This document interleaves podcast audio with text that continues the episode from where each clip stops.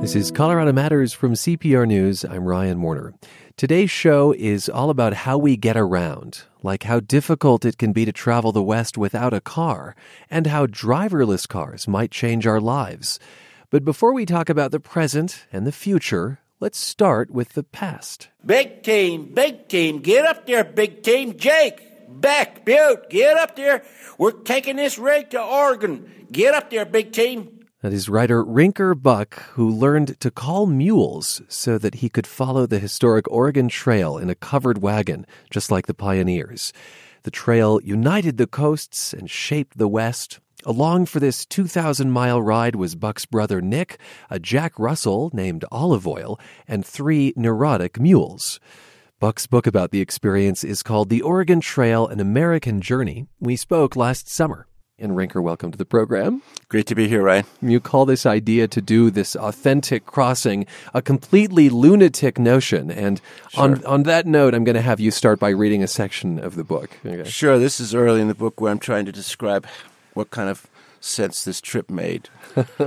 Only a delusional jackass or someone seriously off his medications would pull off the road at the Hollenberg Ranch one fine summer afternoon and concoct such a preposterous scheme. But you can't save an addictive dreamer from himself, and that jackass happens to be me. Already powerful forces were drawing me west. I felt an irresistible urge to forsake my life back east for a rapturous journey across the plains. Okay, so you make reference to Hollenberg Ranch in, in, in Kansas. Kansas. Yeah. yeah. you were visiting uh, the Kansas Historical Society, talking to a site administrator when you had this aha moment. Right. What did he say that gave you the idea to take out for Oregon? Well, as soon as I walked the ruts a little bit and I got very interested in the trail. You walked the ruts. That is, the ruts are still there? Yeah, the... in, in many sections of the country. Uh, in, in fact, from Casper, Wyoming to Cokeville, there's 350 miles of original ruts. We took them all. Uh, it's unchanged from um, the pioneer days. But I was walking along the ruts in Kansas, and already the idea had uh, come to me. Well, I grew up on a horse farm. I've driven horses all my life. I worked my way through college driving race horses and so forth. And I said, let's buy a team and get an old wagon and just ride the trail with my brother Nick, who's a better much even a better, more accomplished horseman than I am. And then I got down to the Hollenberg Ranch, and the site administrator there, you know, the guy that sort of runs the museum and everything. Hollenberg Ranch was a road ranch along the trail in much the same way uh, 7-Eleven convenience stores today. Uh, uh, literally, it was a log cabin convenience store. And uh, I said, well, somebody could still do it. I mean, you could get in, get a team of mules. And, and he looked at me like uh, um, I was the delusional jackass, you know, or he looked at me quizzically like, who is this guy? And he, he sort of said, well, in theory, yeah, in theory, but nobody could get a covered wagon across the Oregon Trail anymore. It hasn't been done in over a hundred years. And that that just became a dare. it sounded like a challenge to you. Yeah, he well, wasn't challenging me, but that's how I felt about it. isn't like uh, some of the Oregon Trail paved over with interstates now, or I mean, it's not all ruts, right? No, about half of it is still the original ruts. Okay, the, the rest is paved. I'd put it this way: think of the Oregon Trail as not that mythic, historic thing that you saw about on Wagon Train or you know whatever it is. Uh, or you read in the history books in school as kids. It's an organic route. It's an organic place that is still changing and growing today. So the sections that are paved over, which are mainly two lane blacktops and very easy to take on a covered wagon, they were paved over for good reasons. The trail went where people had to go and still have to go. And so it's a living artery in many ways. It is.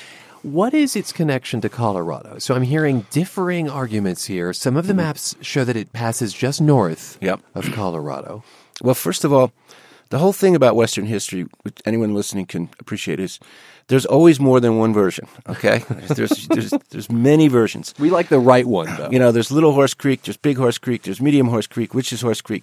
So, um, what happened was the, the Oregon Trail was just a generic name for the main trail along the rivers, the Platte and Sweetwater, uh, that that brought everybody west. The California Trail branched off of that. The Mormon Trail branched off of that. But the first 1,000 miles was the Oregon Trail because that's where people were originally going. In fact, um, in 1849, the trail was greatly enhanced and traffic just boomed on it because of the California Gold Rush. Okay. In 1859, there was something called the Colorado Gold Rush. And the quickest way to get to Colorado after you took the uh, riverboat system up the Mississippi and the Missouri was to take the Oregon Trail to central Nebraska. And from central Nebraska, there was a spur, a cutoff, which was very common in those days. There's more than 40 cutoffs, which came down to Julesburg, Ah, Julesburg, Colorado. Yeah. in the Craig area up in the north there. And then uh, there were wa- separate wagon roads. So Colorado uh, actually played a very important part in um, uh, contributing to the uh, trail just before the Civil War. Then, during the Civil War, we couldn't run all our stagecoaches and mail routes through Texas because Texas had, Texas had succeeded and joined the Confederacy. So the trail was moved, uh, the Butterfield Overland Mail route was moved north from Arkansas and Texas all the way up into the Midwest and then across the Oregon Trail and the Pony Express too. And a major stop along the trail was Julesburg. I want to talk about your relationship with the mules. Mm-hmm. You actually wind up exploring a lot of mule history in this book. Yes. George Washington had mules, mm-hmm. and you you disabuse the reader of some notions of mules. Right, right. Yeah. Sure. Well, uh, mules when you when you uh, crossbreed uh, a burro to uh, a mare horse, you get all the feral qualities that that wild animal had: uh, ability to withstand heat and absence of water for a long time. Mules have a larger peripheral vision. They have 270 degree vision because they got that from the burro, so they can see their rear feet. Horses cannot see their rear feet, and so that makes them. That's why they're so sure-footed and everything. But in addition to that, they have a larger cranial capacity and they are more thoughtful, more contemplative. And so, what we might uh, associate as stubbornness is an alertness, a- an aversion to danger on their part. Sometimes. When a mule is called stubborn, it usually means that the male who the man who runs that mule or, or is organizing that mule is a stubborn jackass. Okay, for this reason, mules are smarter. They will not be the feral side of them brings in a very s- strong self-preservation instinct. So a horse, if you tell him to just jump across the river, will tend to do it. A mule will say, "Well, I'm going to think this one over a little bit. Why don't you jump in the river first? Which I literally had to do many times on the trip. And so the mule gets a reputation of being stubborn because they won't do something that uh, is new or puts themselves in danger until they're comfortable. You'd have to get out and demonstrate that it was safe to Yeah. the mule, and then the mule would cross. It would take two or three times, but yes, there were many swollen streams uh, because we hit really bad thunderstorms in uh, along the Platte River in Nebraska and Kansas. And I would get out, I'd extend my arms out so they could see how deep it was, and walk through this, and, and so the mules could see it. And my brother, my brother, who has he's very different from me, and he has a very different attitude. He goes, "Okay, mules, here we go. This jackass brother I got is going to dip in the water again," because he thought it was foolish, and it was something that I'd read in a book. And then after a while, when he saw that it worked, he said, "Well, I don't know, you know." Maybe he has a point. Uh, Rinker, I heard recently an account of, of someone who crossed the Santa Fe Trail and um, how sore their rears were because it's such an unsmooth ride. Did you get like wagon butt? A wagon butt. That's a great term. I have to start using that. Uh, WB. Um, it only lasted for about two weeks for us. There's no springs on these wagons. I have a history of the covered wagon in there. The covered wagon was not designed specifically to cross the prairie. It was just a farm wagon that everyone had, and we added a top to it. But yeah, you're sore, and also an authentic covered wagon like we used. It's 38 inches across. Okay, and my brother is a substantial person. Uh, imagine going 14, 15 hours a day on a wagon with no springs. Yeah, but we, we put a little foam down and some blankets and stuff. But yes, we definitely had WB. Okay. Here's what's remarkable. Um, this is not your first covered wagon trip. It's something that you did as a child with your father, Right. and you thought your your father was wacky at the time Right. for for making you do this. Well, I think the book is about um, what sounds perfectly uh, insane to you uh, feels right for me. Um, and you should pursue those things about yourself that are crazy. So we went on a covered wagon trip as children, uh, just from our farm in New Jersey down to Pennsylvania. And it was this very mythical experience, and I never forgot it. So when it came up to the point of well, could I go across the Oregon Trail? It didn't enter my mind not to do it, whereas it would enter most people's minds not to do it. So it's what's wacko about us that makes us achievers. I like that in the beginning of the book you say that this was an attempt at you getting comfortable with uncertainty. Yes. Learning to live with uncertainty. Because there was a lot of uncertainty in your life when you began this journey. Sure. Uh, yeah, uh, that, that's true. Um, everybody has picked up on that. Uh, it wasn't such a big thing for me, but I, w- I was divorced. Uh, I was kind of running around with a new bunch of friends, boozing it too much and everything. I worked for um, a genuine dinosaur of the American economy, which was a print newspaper. so all of that stuff was dying for me, and, and I needed a change.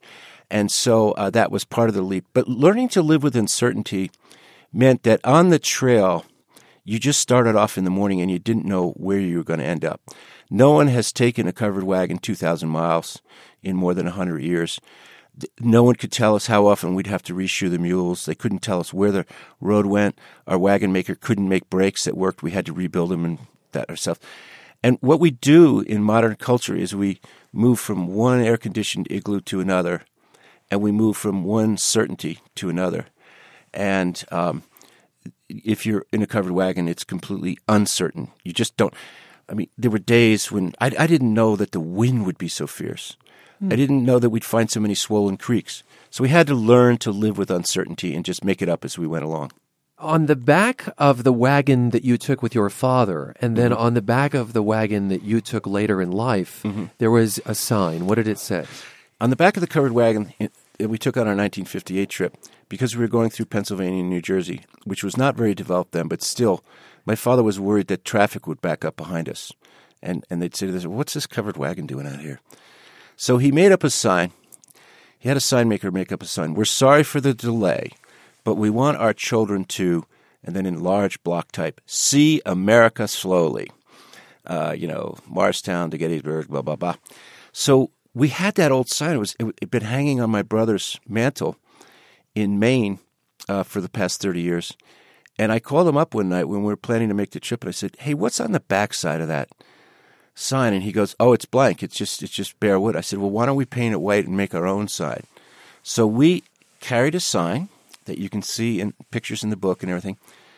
We're sorry for the delay, but we want to see America slowly. And then we said, you know, uh, St. Joe to Independence Rock to Farewell Bend, blah, blah, blah. Uh, and that's what we were doing. We were seeing America slowly. And what was amazing about it was people would pull up behind us on times when we were on roads and they'd yell out their open window. They go, You guys are going all the way? I go, We're going to Oregon. Hi, yeah, baby, you know. And they saw that see America slowly. They just got it right away. They just got it. Thank you so much for being with us. Great to be here, Ryan. It's fun. Author Rinker Buck from last year. His book is called The Oregon Trail An American Journey. You can read an excerpt and see photos from the trip at cprnews.org. hit that Oregon Trail, it's coming fall. I'm gonna hit that Oregon Trail, it's coming fall. Today, our focus is how we get around the West. That's a view to the past, coming up the present, and how difficult it can be to travel our region without a car. This is Colorado Matters from CPR News. This is Colorado Matters from CPR News. I'm Ryan Warner. What would a Western road trip be like without a car?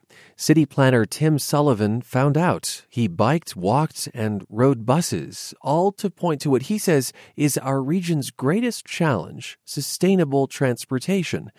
He chronicles his journey, which was also on rails, in the book Ways to the West How Getting Out of Our Cars is Reclaiming America's Frontier.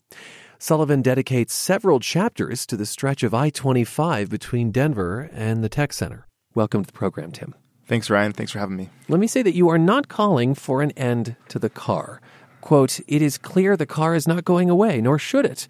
But you say the West's over dependence on automobiles has put in jeopardy all of the things we loved about the West in the first place. What do you mean? What are examples? That's really how I structured the book. Um, I found that there were these key things about um, not only the West, but our country that were perhaps strongest in the West. Things like freedom, opportunity, adventure, uh, mobility maybe might be the biggest one. That at first the automobile really heightened and really uh, really helped us with, but then as we became more and more dependent on automobiles, it kind of got in the way, in the way of those things, and it became an impediment. Yeah, all those words you used freedom, mobility I associate those with a car. Uh, how is that not the case anymore? Well, I mean, I, I think let's let's take freedom. What's happened is uh, our choice of the ways we get around, especially in the West, has been reduced to basically one, and that's uh, getting around in a car. And that and one of the reasons for that is, um, and one of the things I focus on in the book is that we've built our communities around this one transportation mode, so that um, you know it's not so much our personal choice whether we're making the right choice or not. It's that the very places we live don't allow us the choice to get around with, with, with, on a bicycle or walking or, or transit. We've really been reduced to one choice, and I don't see much freedom in that.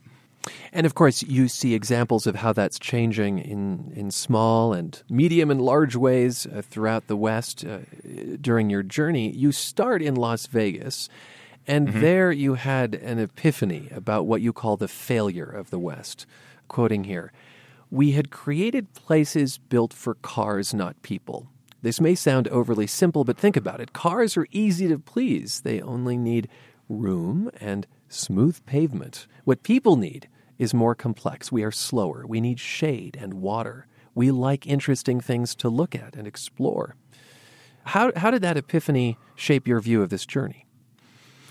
Um, I think you know that was when, when I was walking around with a planner in a in a neighborhood of North Las Vegas, and you know we were walking around this neighborhood that had been built during the boom of the of the 2000s. You know we were walking along a street that had about it was about a hundred foot wide street with five foot sidewalks. I just saw how you know our choices had been reduced, and that the other the other big thing you know that I, I realized is that just walking, that simple human element of, of walking around, had been uh, eliminated as an, as an opportunity uh, in most Western communities uh, that had been built, you know, over the last 50 years or so.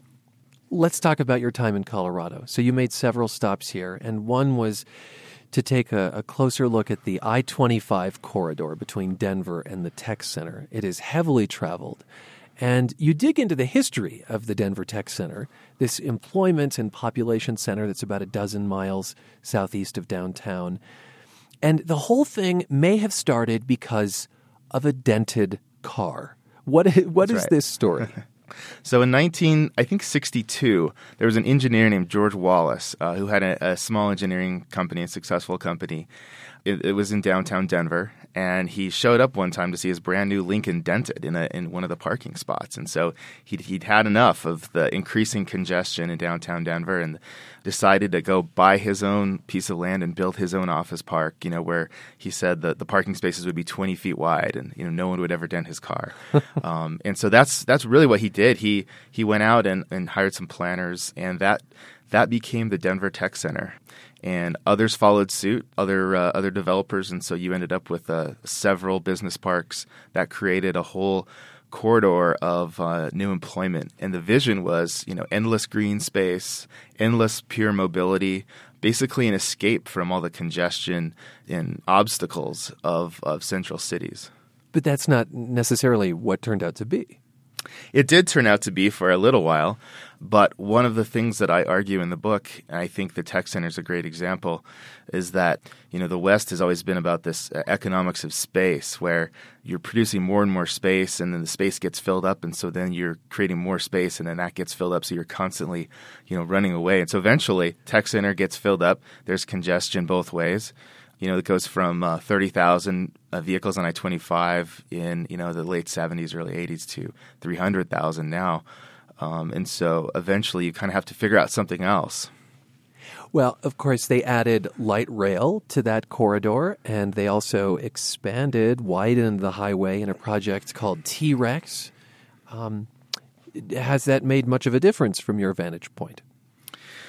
I think so. Um, it's not a silver bullet by by any means, but what it did, again, going back to it, creates more more choices. And you know, in talking to folks uh, along the southeast corridor, you know, it sounds like more more households with say one car have been able to both get jobs and, and still be able to get to work. Um, it just created more uh, more opportunities for for folks throughout the uh, Front Range um, to get to jobs along along the tech center.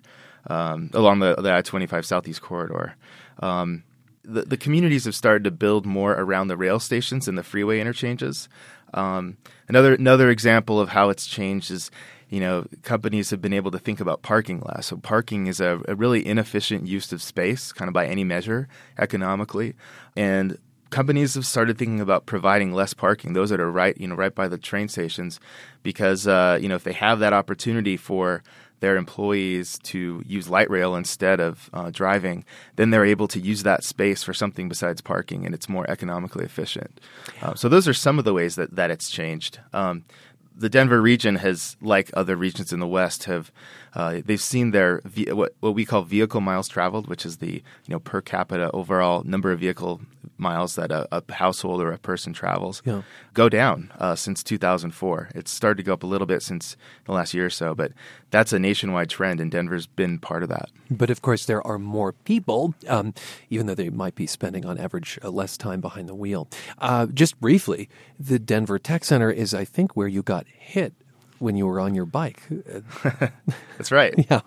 Um, and so there is this question of once you get off of light rail, how friendly the interface is for pedestrians and cyclists. Lest you think bad traffic in Denver is a more recent phenomenon, um, you write auto congestion took hold of central Denver as early as the mid 1900s. A 1931 Planning Commission report noted a traffic situation that was increasingly annoying. But I was uh, thrilled to learn that Denver was also an early innovator in helping pedestrians. Will you tell me briefly about the Barnes Dance? Henry Barnes was the traffic engineer uh, in Denver, I believe, in the 1940s, and he, uh, I think, Life magazine called him the world's greatest traffic engineer. He went on to you know other places and innovated quite a few things. And one of the things that he innovated, he was actually usually on the side of cars, but um, you know his genius did extend to pedestrians at one point, and he created this invention called the Barnes Dance, which became known as the Barnes Barnes Dance, which was other otherwise known as a pedestrian scramble, where the entire intersection gets a red light and pedestrians cross diagonally or across streets in any way they, they want. So basically, for a, a signal phase, pedestrians get to, to have the entire uh, intersection. And this has been replicated in many other cities, San Francisco, for example, where you can go sort of corner to corner.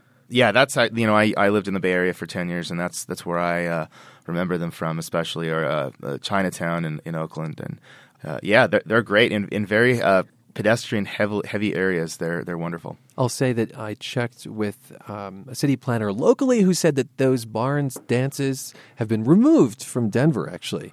Uh, they got rid of the last of them. Uh, but I never knew that they were invented here.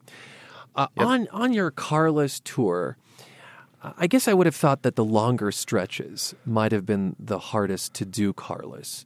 But one of your most vexing experiences comes in Flagstaff. Um, you get off the train. This is the Amtrak Southwest Chief, which you boarded at La Junta.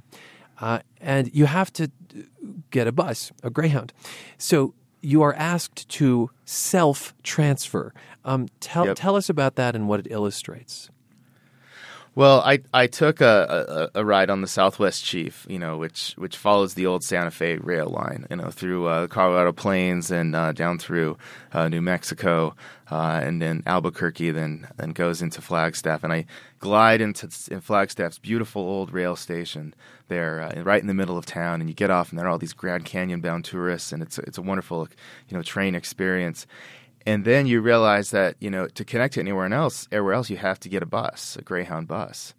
And I was going down to Phoenix, and so to even go to, to such a major city like Phoenix, I had to I had to take a bus. And so uh, the problem is that the Greyhound terminal isn't right in the middle of town. It's uh, about a mile, mile and a half away, in kind of an indus- ugly industrial part of town that. Uh, I didn't have enough time to walk, you know, or put my bike back together uh, and ride it. So I, I got a cab, but um, I just thought it was kind of funny that that it was called a self transfer because you couldn't really do it yourself.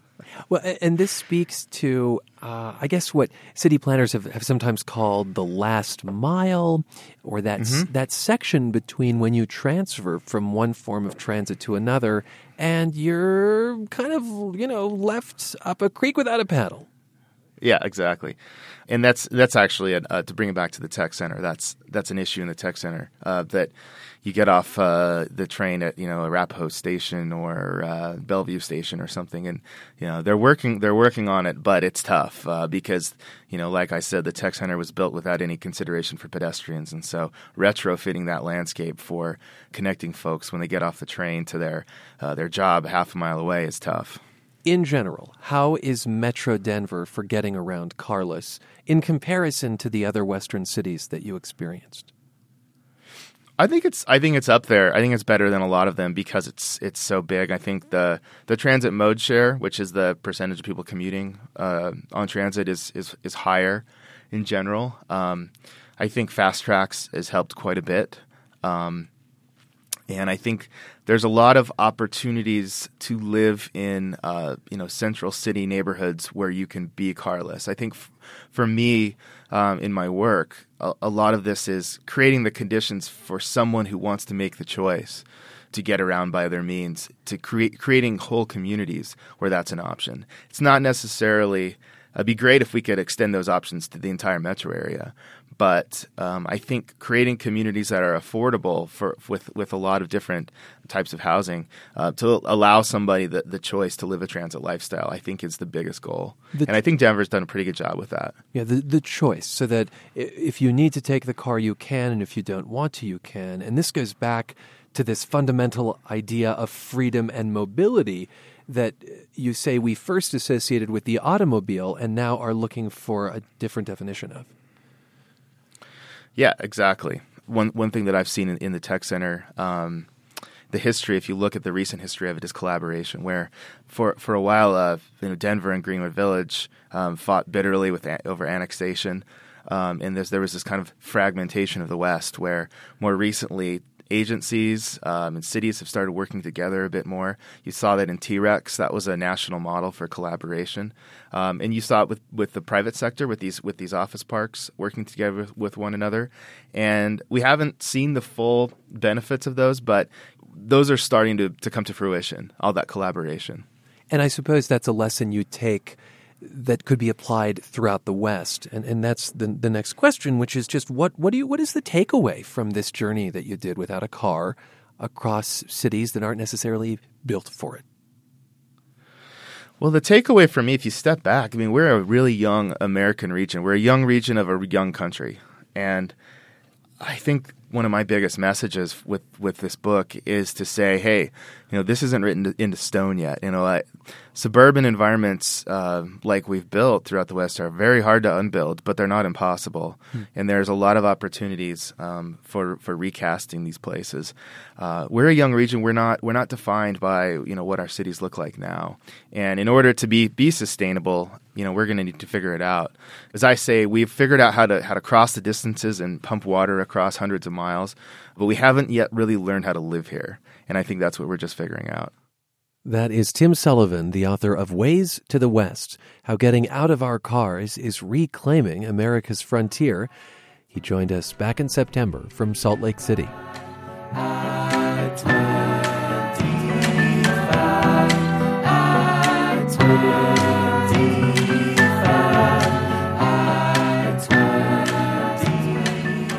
The future might be carless, or it might just be driverless. Our special edition of Colorado Matters How We Get Around the West continues after a break on CPR News. You're listening to Colorado Matters from CPR News. I'm Ryan Warner. This is what people in 1956 thought the future of driving would be. We're coming in on the beam, Dad. Well done, Firebird 2. You're now under automatic control. Hands off steering. General Motors predicted that by 1976, cars would call control towers and then zip across America on autopilot. The British had the same idea in the early 70s. A robotic car drives itself around a test track. Look, no hands. And no driver, for that matter. Scientists assure us that it's the shape of things to come in highway travel. This robot car is the latest project under study by the Road Research Laboratory. It's all done by computerized electronic impulses relayed to the car through a special receiving unit fixed to the front. Driverless cars, as they're called, were a long ways off back then, but today, with cars that parallel park on their own and apply the brakes when you follow too closely, that future has practically arrived. Google and other companies are testing driverless cars. Last year, I spoke with Greenwood Village entrepreneur Rutt Bridges, who has written a book about a driverless future. Welcome to the program. Thanks, Ryan. For transparency's sake, I want to say that you are a former CPR board chair. You and your former wife, Barbara, donated our headquarters building. Uh, also, you're not directly invested in driverless technology, important to note. The name of your book is Driverless Car Revolution, and it investigates everything from what automakers are doing to the tricky details of the software behind this. Uh, I want to pay special attention, though, to the subtitle of the book, which is Buy Mobility, Not Metal. Uh, from just that, are you saying that people aren't even going to own their own cars in the future? Well, some people certainly will. There are people that just love cars and, and love the concept of cars. But for a lot of us, it's more about getting from point A to point B than it is dealing with all the hassles of car ownership. And so rather than buying a car and and having all of the challenges that are associated with it, people basically will will uh, deal with a mobility service provider, something like Uber, but basically Uber on steroids. Uber at a tiny fraction of their current cost. And a car would be dispatched, a driverless car would be dispatched to your home or business if you needed to go somewhere. I suppose emptying your garage potentially. Yeah, and making the possibility that you could use that garage for something else garage becomes a nursery or the garage becomes an office. Uh, so there there are a number of changes that occur just beyond uh, the the obvious ones of of uh, using these cars. It has an impact in many other areas. Why don't you paint a picture of what life would look like if cars could be dispatched and you simply became a passenger in them? So if I wanted a car, basically I'd pick up my phone, I'd call up the app, and it could either ask me by voice where I wanted to go, or if there were places that I regularly went, I'd simply click on that spot, and then the car would say, for a rate of this amount of money, we will take you to this place and we will arrive in three minutes to pick you up. Is there another passenger? Yes, no. And and basically then the car would uh, would show up, take you wherever you wanted to go. And that could be a child who then doesn't have to have a mom or dad driving them to soccer practice, I suppose. That could be a drunk person coming out of a bar. It it could be either one. If it's a child, it's probably the parents that are going to have that control though. They'll know where he's authorized or she is authorized to go and and uh, basically uh, they'll get text whenever he's he or she's using the car. On what do you base this vision of the future? I mean, it seems to me that a driverless car future could go in any number of directions, uh, in which we all have a car and it looks a lot like it does today, except driverless, uh, or in the way that you're envisioning, which is this kind of dispatch system. Well, the the basic reason is economics. When you look at the cost of owning a car, not just the gas, which too often people think, oh, well, I can my mileage cost is only the cost of gas. But there's the depreciation on the car, there's the insurance on the car, there's all the licensing on the car. There are a lot of other factors that go into it. So if you look at the at the actual cost of owning a car, you could save the neighborhood of, of anywhere from three to five thousand dollars a year by instead simply using these driverless cars. Also, uh, one of the things I've found out is a is a very strong uh, benefit from the perspective of most potential customers is the ability to just sit back and do anything you want to do instead of wrapping your white knuckles around the steering wheel and dealing with traffic. You know, reading the newspaper or something like that. Or listening to Colorado Matters. I see. uh, as you looked at those who are developing driverless car technology, is this where they see the the future going? Is this where Google imagines it will go, or do they hope to sell you know the Google car to as many people as they can imagine? Well, Sergey Brin, who uh, was one of the two founders of Google, has said that that they really see the future as mobility services rather than simply selling cars. But if you look at the model that most of the automakers are considering, they're really focused again on selling cars. But the problem is these driverless cars because they can use be used because they're shared. It's part of the sharing economy. Uh, they'll replace anywhere from five to ten regular cars, and so this is going to have a very negative impact on the automotive industry. Yet they seem to be locked into this idea of continuing to sell cars. As you might imagine they would, given that that's their business. We will talk more about the winners and the losers here in a bit. But I want to mention that you're not the only one saying driverless cars are coming. Uh, when I spoke recently with the new director of the Colorado Department of Transportation, Shailen Bhatt, this summer, he predicted that these uh, robotic cars would be on the roads in five to ten years. And uh, the point he made is that they would alleviate congestion by maximizing existing roads. We don't need to add lanes. We can shrink the width of the lanes we have, and we can force more cars through because it's not drivers making decisions, it's computers. Is that what you have found in your research, that cars driven by computers will move us along uh, more efficiently? They will for a number of reasons. Congestion impact to driverless cars comes from one thing, uh, from your ability to essentially squeeze more lanes into traffic since they're able to keep themselves exactly in the center of that lane and aren't wandering back and forth because they're looking down at their cell phone. Uh-huh. In addition to that, though, uh, there there are other things that driverless cars can do, and, and there have been some trials on this already, and some success with cars platooning, where they basically, like like cyclists in a peloton, they're basically close behind each other and traveling at a relatively high speed. But since they're all interconnected, since they're all communicating, when the front car hits the brakes, every car within a millisecond, a thousandth of a second, also hits all of their brakes. And so that's one way, but also just the reduction in accidents. Accidents are a big cause of congestion. And furthermore, road construction is a big cause of congestion. So if you don't need to build more roads, you're not going to have that factor. You believe, in fact, that um, given the number of accidents that happen today, in a driverless car future, they'd be drastically reduced, as would deaths on the road. Yeah, safety is a safety is a big advantage of these cars. In fact, if you look at the t- trials that Google has done so far, in about two million miles of driving, part about half under under uh, someone's control and half basically completely hands off. Uh, they've had 15 accidents. 11 of those were caused by being rear ended by other drivers.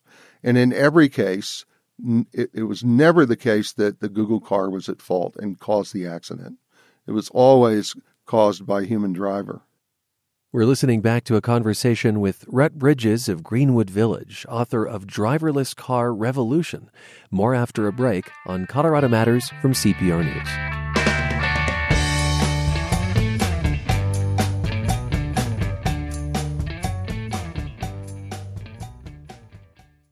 It's Colorado Matters from CPR News. I'm Ryan Warner. How we get around the West is our focus today. So far, we've considered the past, i.e., wagon travel. We've talked about the congested present, now the future, in which cars drive themselves. Greenwood Village entrepreneur Rutt Bridges is the author of Driverless Car Revolution. And uh, naturally, people think about the, this technology being hacked. Uh, you know that uh, not too long ago there was a lot of concern about uh, planes being hacked. Sort of a nightmare for passengers. Uh, I imagine a similar fear would arise if you were in a car that you had uh, little or no control over. It's kind of an odd concern because the cars that we drive today have multiple computers built into them.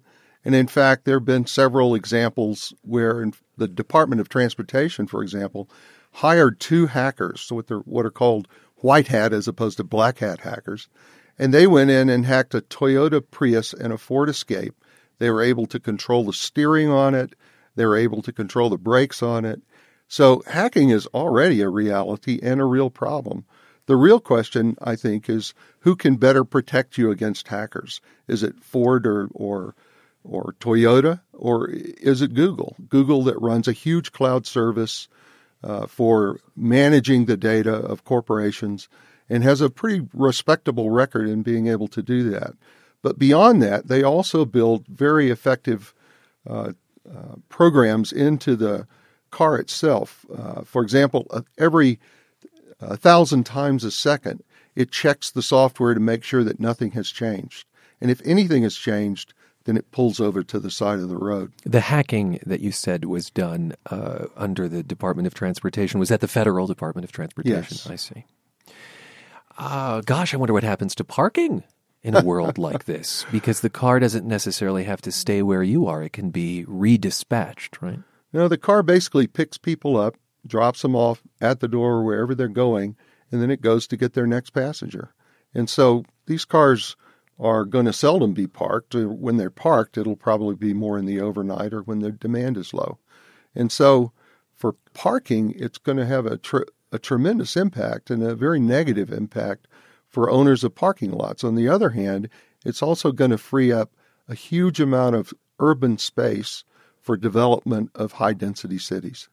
I want to bring this back to the practical. Are we going to listen to this interview, Rutt Bridges, in 5 Mhm. years Yes. and say how how quaint it sounds? Uh, uh, life is still pretty much as is. I mean, is this a five year, a ten year, a fifty year? I think in projection? Fi- I think in five years it will be pretty much what it is right now.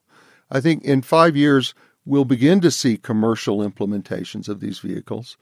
Uh, Chris Urmson, the guy that runs the Google Car project, and there are other projects that are that are underway besides that, but he says that that his he has to have it finished by 2020 because his son turns 16 in 2020, and he That's knows he doesn't goal. want him on our highways. Uh, so, so I think it's probably more like uh, in five years we'll start to see commercial implementations. In fact, uh, some people argue it's going to be 2017. We'll see, but the reality of it, it's probably 10 years or 15 years before it's before it's really very common. And there's no doubt that state departments of transportation, and as you've said, the federal Department of Transportation is already preparing for the possibility of this. And Ryan, one thing you had you'd mentioned before that we didn't really uh, dig into, and that's a safety issue. The safety issue of these cars, uh, they they are believed to, based on all the testing that's gone on so far, to eliminate, if there were all driverless cars, ninety percent of accidents. People don't really have a feel for the loss of life. Can you imagine if if a 737 with 125 people on board crashed and every person died on that on a Monday, and then it happened again five times that week, and then it happened five times every week of the year.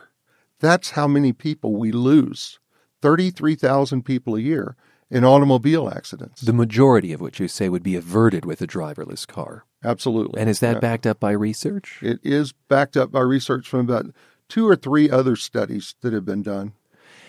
Uh, I want to note that you have a history in the oil business, petroleum exploration. I think it's important to be transparent about that. No, I'm Is- not just transparent about it. I'm proud of it. Yeah, Uh, is- it's very important.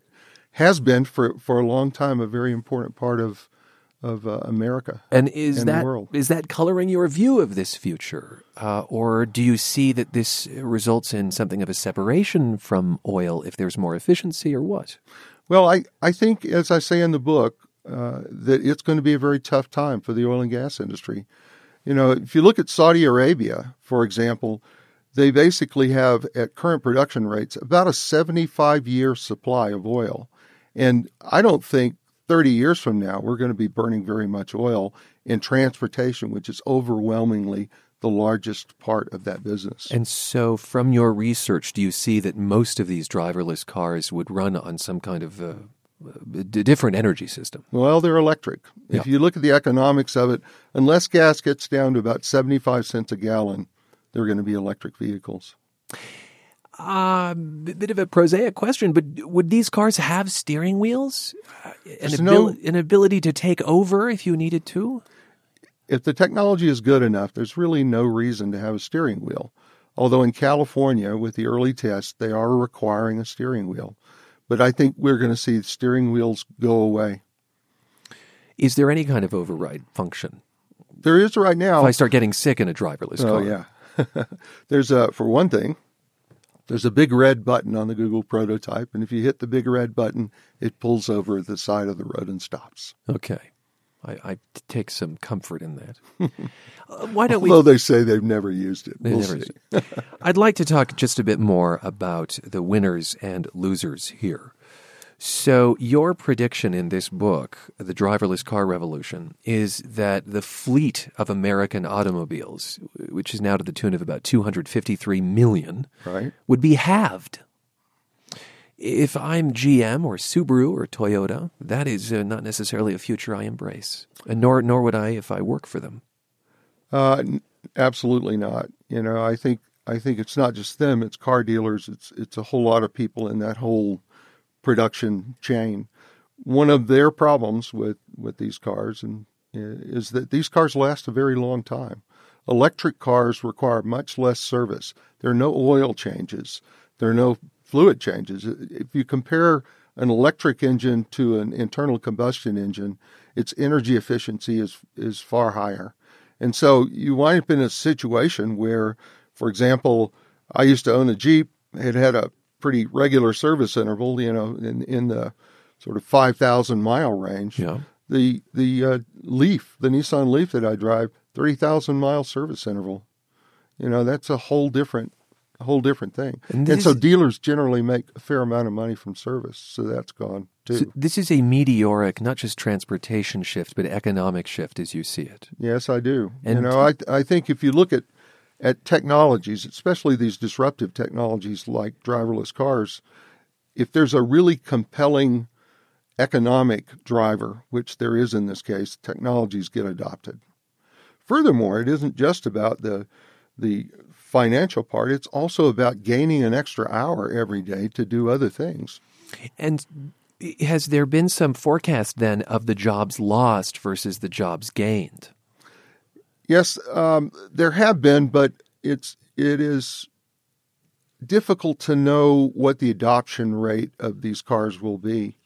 Uh, it's interesting to go back and look at the horse and the uh, the automobile. You know, at the turn of the century, uh, around 1900, there were very very few automobiles on the road. Uh, in 20 years, by the by 1920, there were very few horses on the road.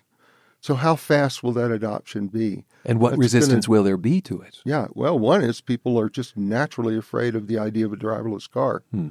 Uh, and not until they see lots of these running around on the roads uh, will they find that comfort. Just briefly, in the last few moments, the winners uh, include, you think, uh, those who, who now can do something during their commutes, but you also say those who are immobile, who may not be able to, to move around easily on their own driving, uh, the elderly, for instance, Yeah. uh, that can summon a car. Sure. And and disabled community, you know, from people who are blind to people who are immobile themselves, uh, the, it'll be a great benefit. For for seniors, it means they'll be able to live in their homes for many more years independently. That is Rutt Bridges of Greenwood Village, author of Driverless Car Revolution, available as an ebook. And that is a picture of how we have, how we do, and perhaps how we will get around the West. I'm Ryan Warner.